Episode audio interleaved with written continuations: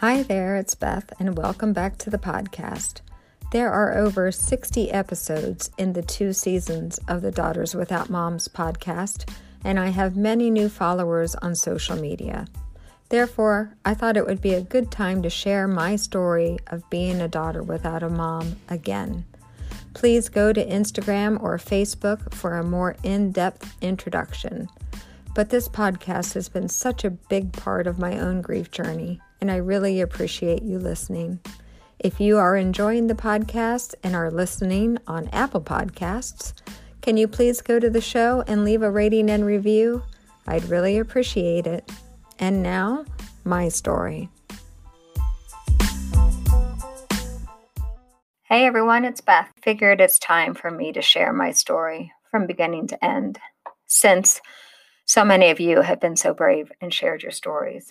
And I have to tell you, I'm probably experiencing a lot of the things that you were feeling when you were getting ready to uh, get on Zoom with me and share your stories. I have been procrastinating all day, reorganizing junk drawers and doing all kinds of things in procrastination of this recording. So I feel your feelings and I know how hard it is to uh, be vulnerable and share our stories, but I believe that since I'm four months into recording this podcast, that it's time for me to join the club with you and be vulnerable and share mine. So here we go. My mom's name was Seal. Uh, she was born in 1944, and so 44 was always our special number because my sister was born on April 4th. So mom was 44 and Amy was 44, and that was always our special special number together. I was born on Long Island in New York, and when I was two, we moved to Maine. We stayed there for five years. Um, my mom had a stillborn daughter after me. She was born in Maine. Her name was Regina, um, and is buried in Maine. In 1977, five years after living in Maine, we moved to Illinois. My mom didn't like living in Maine. I think it was a little too rural for her and her parents were there and she had a strained relationship with her parents and i believe my dad worked a lot and being at home with two small kids two small girls and probably after burying a child i think she probably had a difficult time. So we moved to illinois in 1977 i was seven years old and my parents separated in 1978 4th of july 1978 i can specifically remember that day that my dad left and moved um, to Key West, Florida. So for four years, Amy and I would go stay with dad during Christmas and for a week or a month or two months during the summer. When we got a little older, we went and stayed longer. And in 1982, Amy and I decided, well, we should go live with dad because we, you know, spent the first four years of their separation and divorce living with mom, and we should go live with dad. So in 1982, we made all the arrangements to go live with dad in Key West and register for school and all of the things. And of course, we tried to change our mind at the last minute. Sounded fun, but we were leaving the comfort of mom and the friends and house that we had in Illinois and tried to change our mind, but to no avail because arrangements had been made, school had been registered.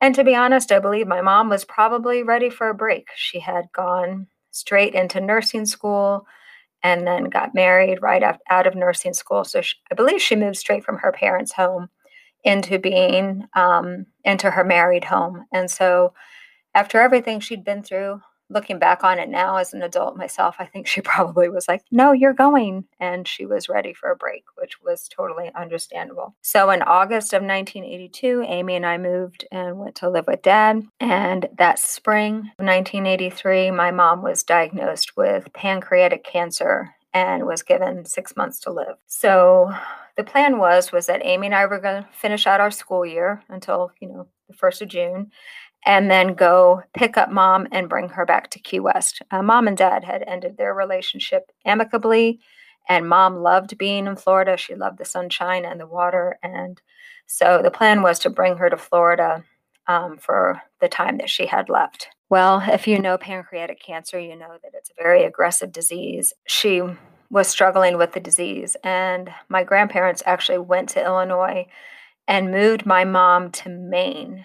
Um, I think, against medical advisement because she wasn't in too great of shape to fly, but they flew her across the country and took her back to Maine and put her into the hospital there. So Amy and I had plans to fly to Maine, spend some time there with mom until she got well enough to travel again, and then bring her back to Florida. Unfortunately, the night before we got there, my mom went into a semi coma. So we never really got to have any cognizant, coherent time with her in person. We had talked on the phone, but I don't think we had any real deep conversations because we anticipated being together in person. Uh, but by the time we got there, she was not in great shape. Um, and so I do remember when Amy and I arrived at the hospital, she was definitely disoriented and was trying to get out of bed so that she could make a cake because Amy and I were there. I remember that. So she continued to deteriorate. We were staying at my grandparents' house and we would go to the hospital twice a day. And the hospital was about an hour one way from my grandparents' house. So we would drive for an hour, stay for a while, drive an hour home, and then do it again in the afternoon.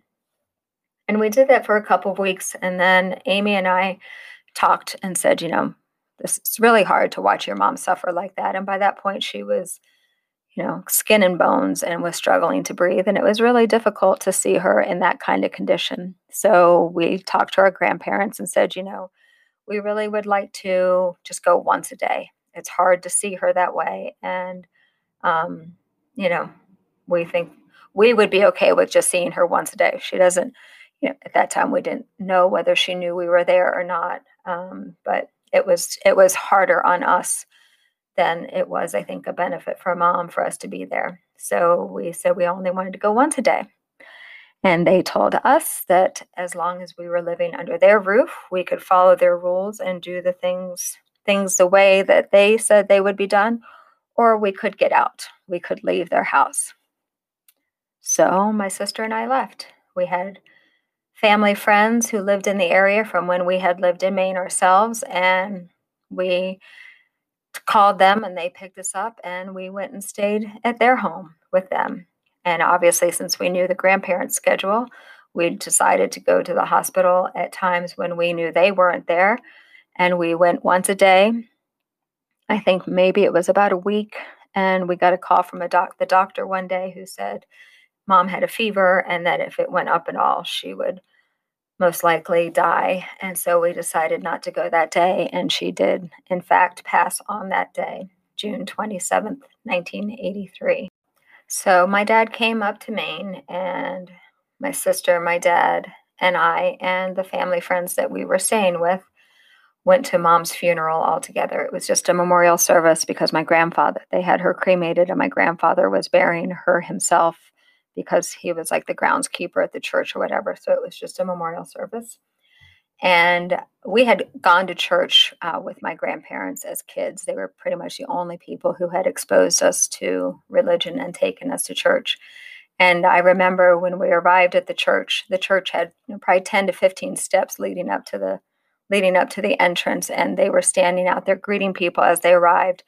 And as the five of us walked up the steps, they turned their backs and walked into the church and sat down and never greeted us, never hugged us, never said a word to us.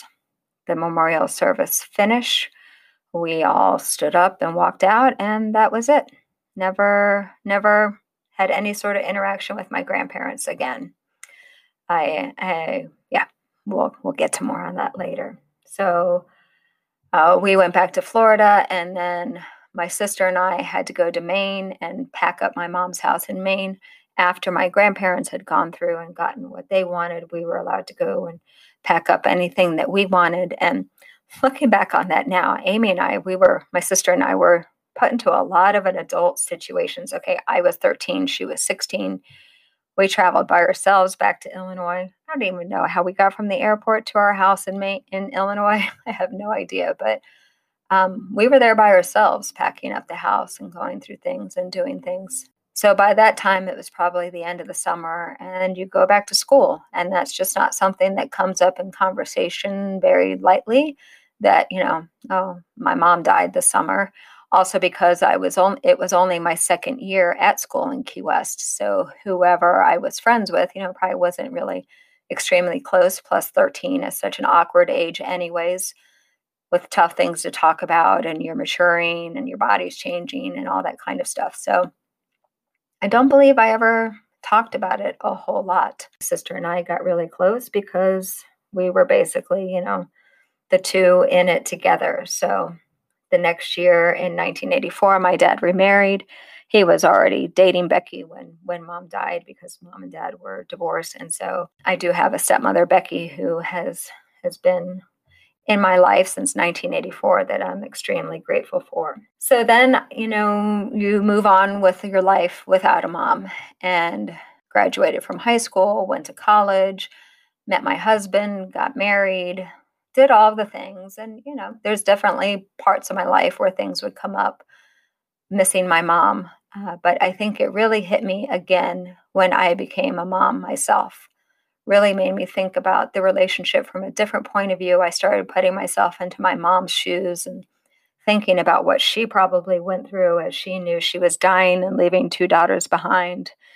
That must have been so hard for her. The other thing was that I never we never knew where mom was buried. We went back to Maine a couple of times and could never find a headstone for her.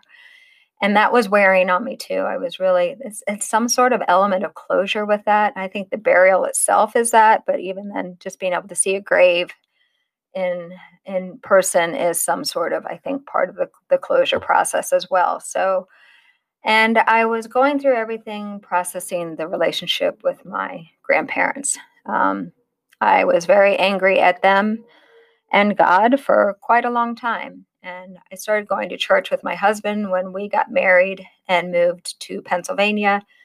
And it was really the first time I felt kind of welcomed and interested because the people, it was just very relevant. The content that they were talking about was relevant to me. The fam- my husband's family was just such great people. And I really just kind of wanted to know more of what that was about. So I started going to church and for the first time didn't feel like I was being judged or, um, you know, held held at a different standard because I didn't grow up that way. That was a lot of my own limiting beliefs I had put in my head that, you know, you had to be a certain way or do things a certain way or know all the names in the Bible, which are really, really hard to pronounce, to be able to say that you belonged. But I wasn't treated that way. So I attended the membership class. Um, we are of the Mennonite religion, and Mennonites believe in baptism at the age of accountability. So that means you decide when you're ready to be baptized. So I was in an adult membership class and got to the end of it and decided, you know, I just wasn't ready. I still had so many of those boundaries I had put up on myself of things I had to overcome to be able to say, yes, I believed, and yes, I was worthy. And I went into the membership class a second time. And at this point, they uh, someone encouraged me to write a letter to my grandparents. And the thing I certainly appreciated most about that whole process is that I don't know if you've ever gone through anything like this, but I literally was just, I just wanted somebody to tell me it's okay. You can go ahead and do it. It's okay. Go ahead. It's okay. And they didn't. Uh, that's one of the things about Anabaptist religion is that it has to be your decision. And I'm really, really am grateful for that. So here we are, 18 years later.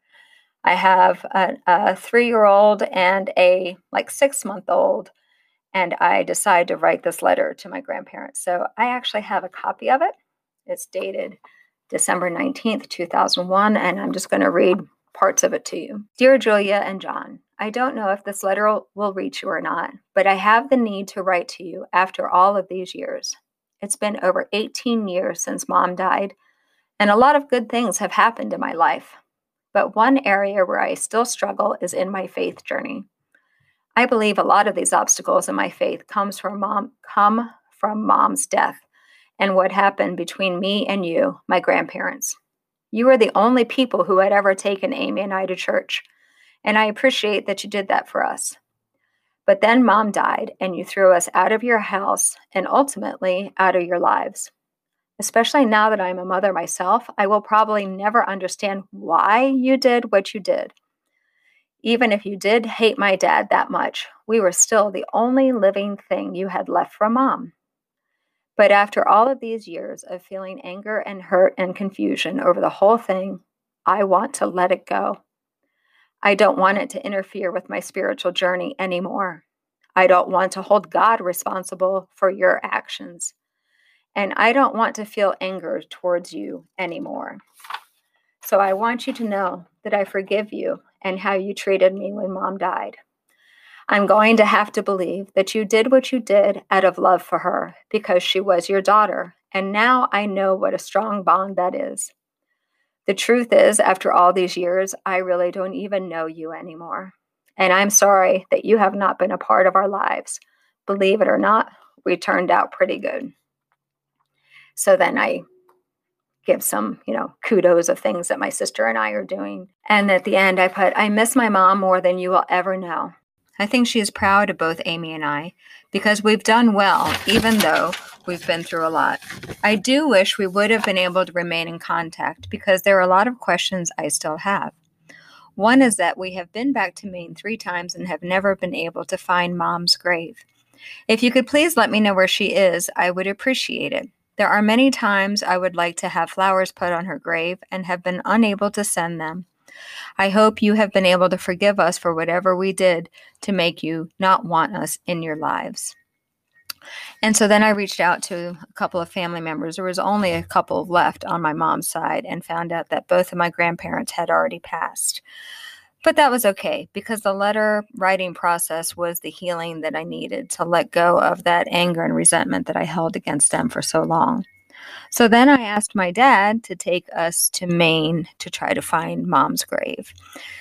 And so my dad was living in Las Vegas at the time. Amy was in Miami and I was in Pennsylvania. And the three of us went, and we went the day after Amy's 35th birthday in um, 2002 and we found mom's grave and she's actually buried beside my stillborn sister uh, so the two of them are there together buried together in maine and knowing that and being able to visualize uh, the two of them there together in this cemetery that overlooks the river on the coast of maine there just helps me helps helps a lot in the grieving process so, this is why grace is one of my pillars of growing with grief.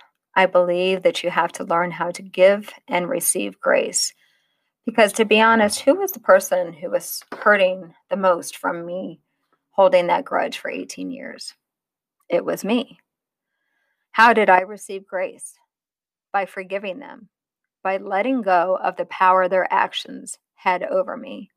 Do you think that they spent 18 years thinking about it? I don't think so. So there is grace in letting go. There's a quote that I like that says, Holding on to resentment is like taking poison and waiting for them to die. And I have to say, it's not that I will ever forget that experience. I certainly won't. I can recount it with lots of details that there's other aspects of my childhood that I can't remember at all. So it's not about forgetting, but it's about forgiving and letting go of that resentment and that anger. Another quote that I love is from Lily Tomlin. She says, Forgiveness means giving up all hope for a better past. And that's basically what I did for 18 years. I was hoping for something to be different about that whole situation. And I couldn't. I had no control over that. To be honest, I still don't understand why they did what they did. We were the only grandchildren that they had. My mom had a brother, uh, but he never married nor had kids. And they were really never close to him. Even I remember that from 40 years ago, that they never really had a strong relationship with their son. So we were the only ones left of their daughter. I really probably won't ever understand it, but like I said, I'm no longer going to let their actions control my present and my future. I can't undo the past, but I can look forward with a different lens. And that's what I'm choosing to do. And that's probably the biggest part of my loss of my mom is then going through that with my grandparents. So, first of all, when you're 13 years old and you lose your mom, you do walk around with all sorts of thoughts of why me? Why is she gone? Why did this happen? And there's a whole podcast that I did on platitudes that people say things, well, God has a plan and he must have needed her more than you. Uh, well, no, that doesn't make sense when you're 13 years old. So you already have this feeling of why am I being punished? Why is this happening to me? And then the actions from my grandparents, I mean, that just piled on to that feeling that I carried around for so long. I had this feeling of constantly being left behind. And that's why I believe that grace is just so important. It's so important to your own personal journey. And it's a big part of why I'm doing what I'm doing now, creating the Daughters Without Moms groups on Instagram and Facebook and this podcast. I think the more that we share our stories and just say these things out loud, I know that I'm forgiven. I know that I am loved and I know that I am worthy. But that took a long, long time. So I want you to know that it's not easy, that it is hard, and that it takes time, but it is possible.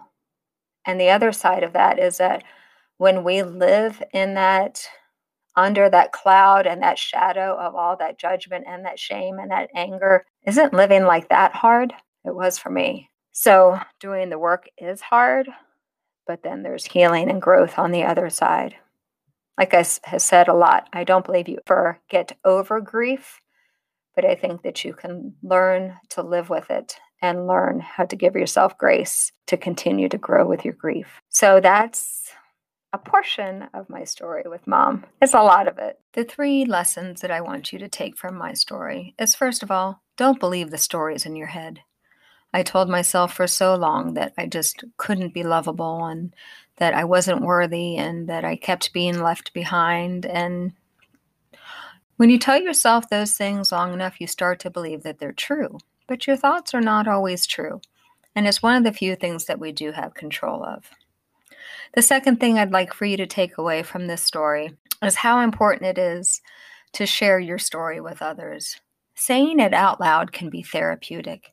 Saying it out loud can help you identify those parts that aren't true saying it out loud 38 years later can make you think about things from a different perspective that you hadn't thought of before. If you're comfortable, I would encourage you to share your story, and I'd love to hear it. The third lesson I'd like for you to take from my story is about self love.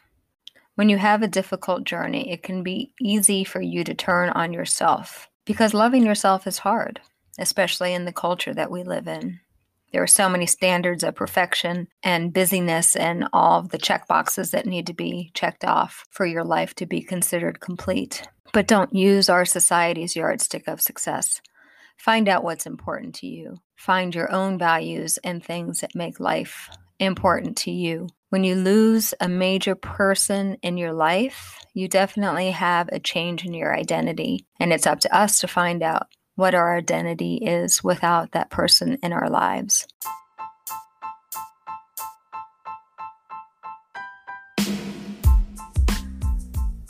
If you liked this episode or you are a fan of the show, the best way to support it is to share it on social media and with your family and friends.